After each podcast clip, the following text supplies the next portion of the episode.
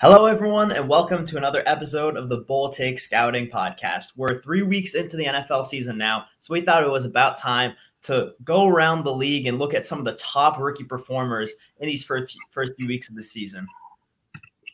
Yeah, so we'll just hop into it. We'll talk about a few on the offensive side of the ball, a few on the defensive side of the ball. Uh, no quarterbacks. None of them have been very good performers at all. Uh, and we'll do a second or a podcast uh, within the following weeks talking about the quarterbacks. So without further ado, we'll start off the first one on the offensive side of the ball. Ja'Marr Chase. I mean, he's been really good. Uh, he just he shows that instant connection with Joe Burrow. Um, and he put really all the preseason drop issues right behind him. Uh, I mean, he scored a touchdown in all three of his all of his first three games. Um, him and Joe Burrow on the same page. They they really could be a special duo. Yeah, Chase is actually the first player in the Super Bowl era to start his career with three 30 yard receiving touchdowns. And I really love to see him getting it down there vertically because he's not exactly a speedster, but he's so adept at stacking the cornerback on his hip, pushing vertically, and going up and getting it, and definitely has enough speed to be able to get a step or two on, on the opponent. And so I, I really like his game. I think that they can develop him into an extremely well-rounded receiver because it's not like he's solely a deep threat. This is someone who can be moving the chains, and actually, I'd like to see them use him in, in the short to intermediate range even more. Make him run some shallow crossers and and go up and get it. He can catch through contact really well. I think he can be both a possession receiver on some downs that that works in the middle of the field and stretches the field deep on the sideline on on others. I really like what Ja'Marr Chase is bringing to the Bengals and how he's performed the first few weeks. And as you said it, he he struggled in preseason with with some drops, and that's already a distant memory. Yeah, I haven't seen one drop issue whatsoever over these first few weeks. And like you said, he's really an all around good receiver. He doesn't have one thing that's great. He does a lot of things that are pretty great. He's a great jump ball receiver, like you said. He's dynamic after the catch. Um, and obviously, you know, having that step up on all the other receivers with his uh, repertoire with Joe Burrow, just really impressive start to the season for Ja'Marr Chase.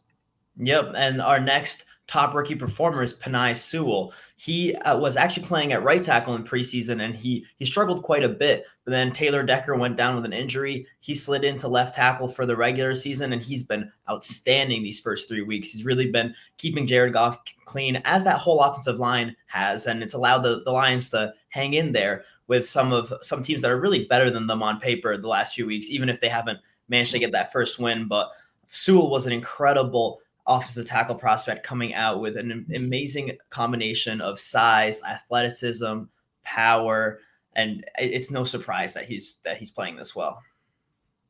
Yeah, I, I think it's it's really interesting to see that you know struggling at right tackle in preseason, moving over to left tackle with Taylor Decker's injury. It, it's interesting to see that he improved so much just from switching sides. Like a lot of the times, people don't think about the fact that you know the left and right side are different. Most people think they're interchangeable, and most people would argue that the right side is usually a little bit easier. Um, but obviously, this is not the case, and it really shows that there is a difference between playing on the left side and playing on the right side. And you know, you may not always be playing your best tackle at left tackle if they're better at right tackle, and vice versa, as you see with Penei Sewell.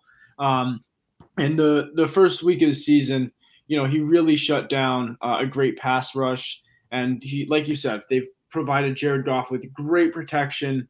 And, you know, just speaking on the Lions for a second, they, like you said, they're 0 3, but they've had two impressive losses. They lost to the Ravens um, on that that uh, last minute 66 yard uh, field goal by Justin Tucker, and the, they held at least the first half with the Packers, and that's definitely strongly because that offensive line is has been solidified, and that's thanks to Penei Sewell.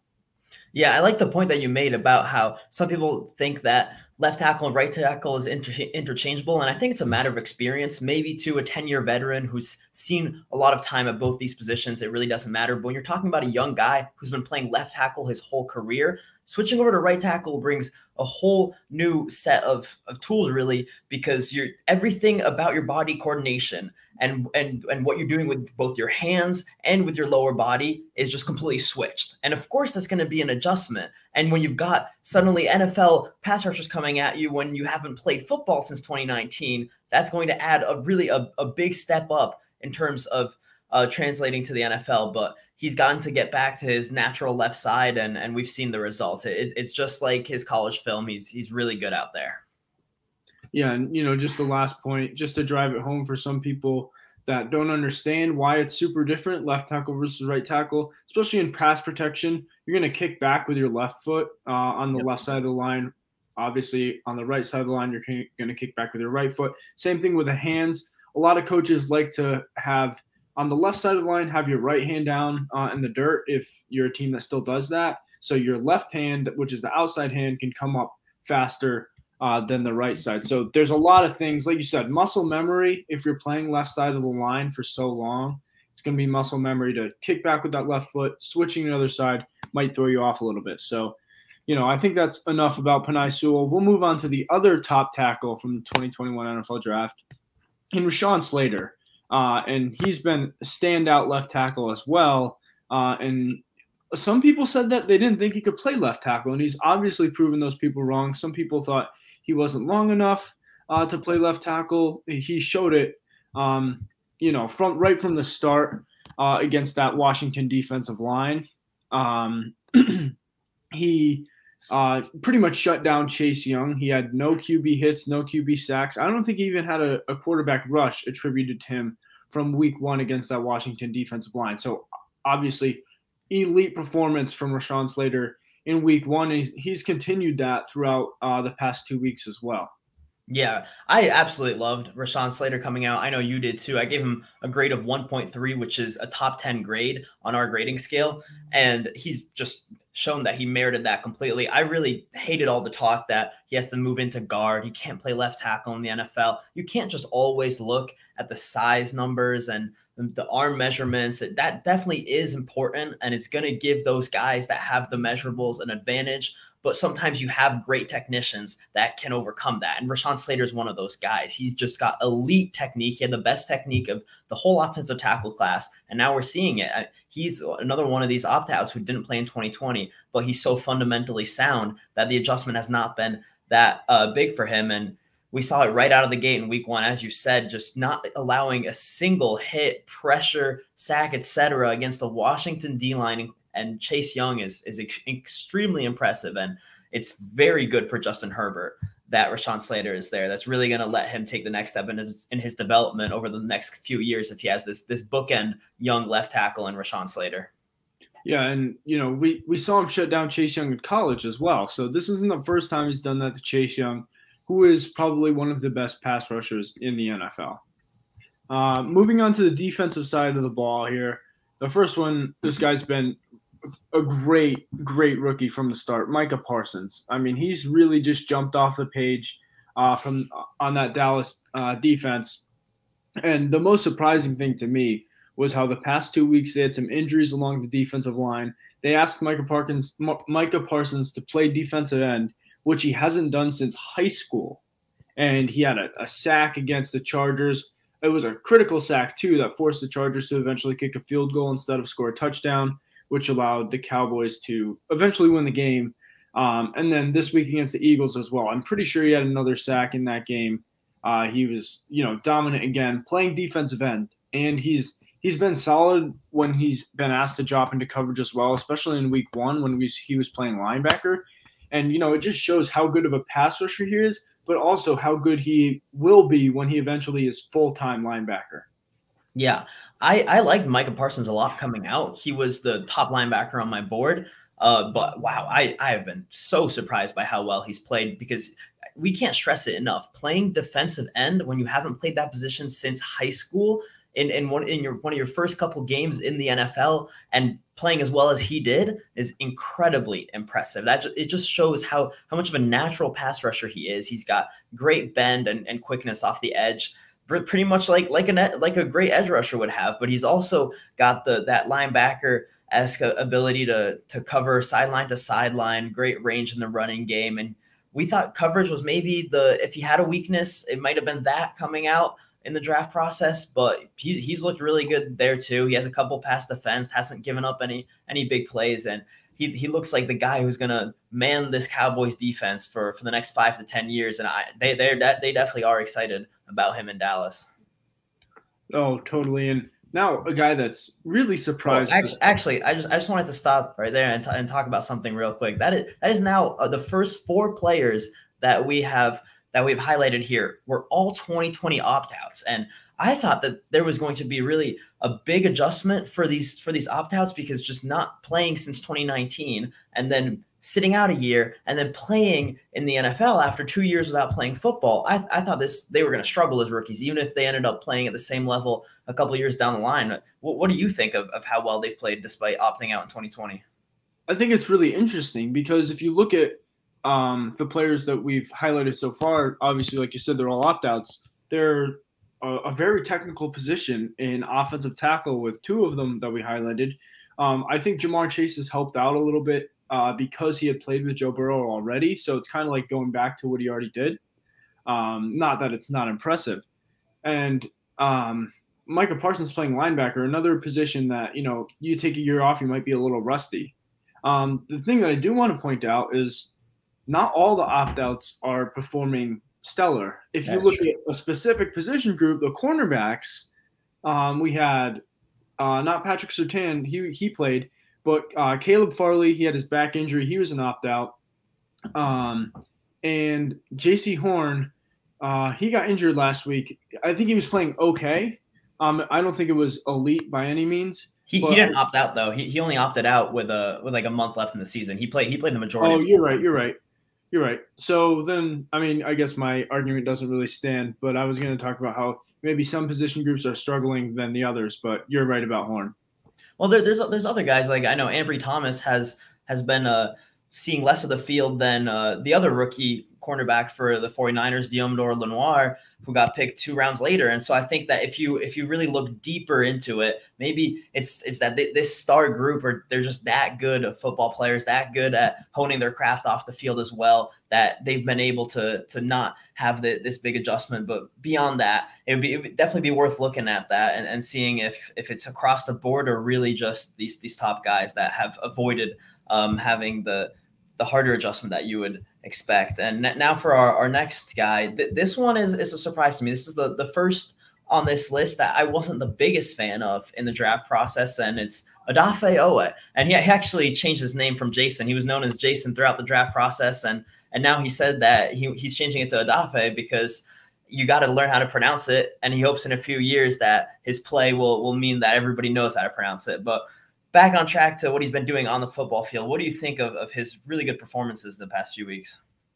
Uh, well, I'll just point out first that Jason was his middle name, so okay. he went by his middle name. Odafe is his his birth first name.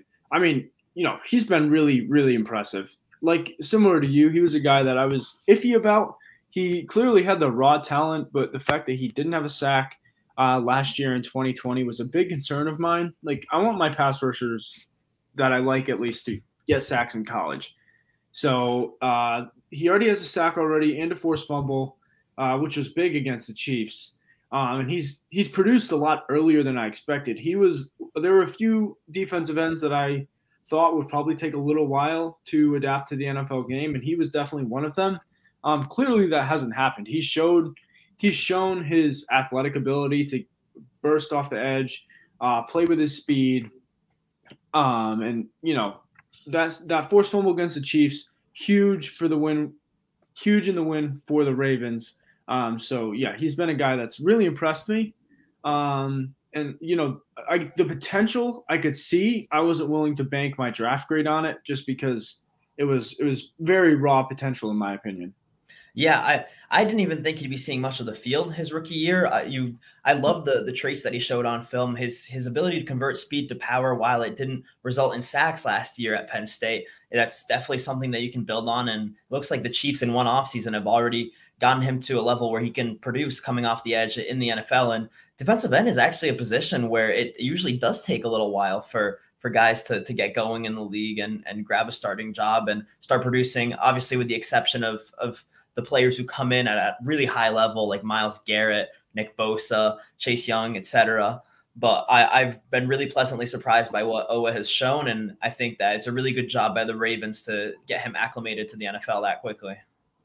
Yeah, I, I mean, I think you you do see that oftentimes with Ravens players that, that there's really good coaches there, obviously, and you know sometimes they might have a inside track to performing quicker than they would have if they went to another team. So definitely hats off to the Ravens coaching staff, um, and that's that's to be expected with the Ravens.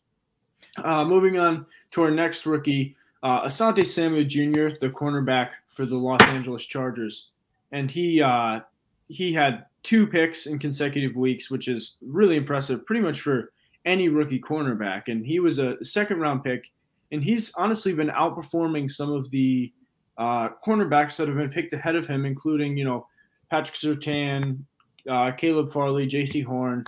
Uh, so he's definitely been impressive. He had both his interceptions were big too. In uh, obviously they eventually lost the Dallas game, but that was a big interception at the time. And obviously the Chiefs game, he had a great pick uh, there of Patrick Mahomes.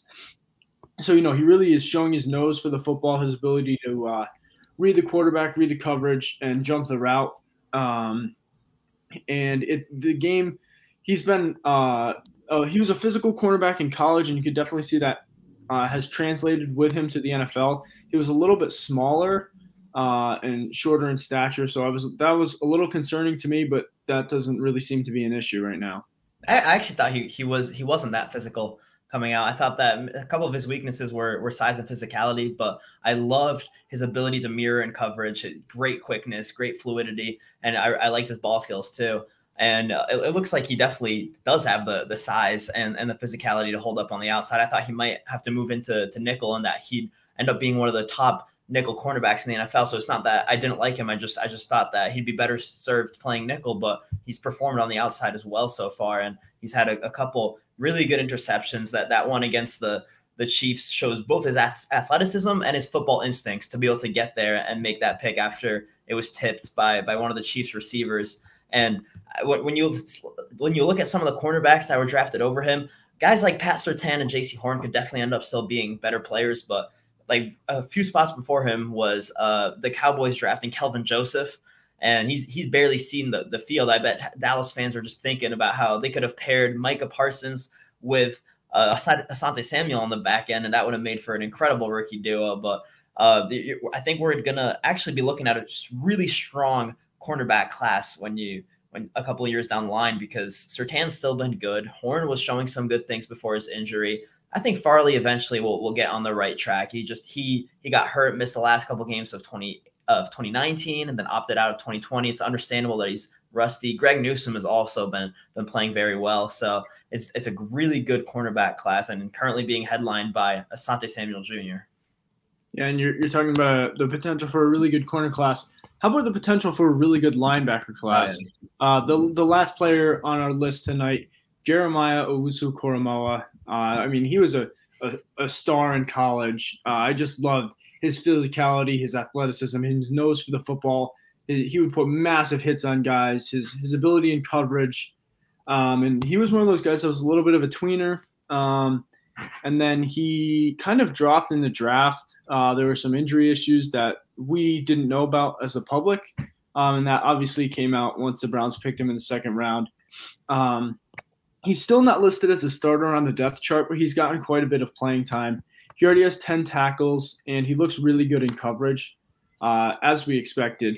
But he's just a guy that, you know, talking about a, a good cornerback class, a good linebacker class as well. Micah Parsons, Jeremiah Owusu and another two as well um, in Zaven Collins and Jamin Davis.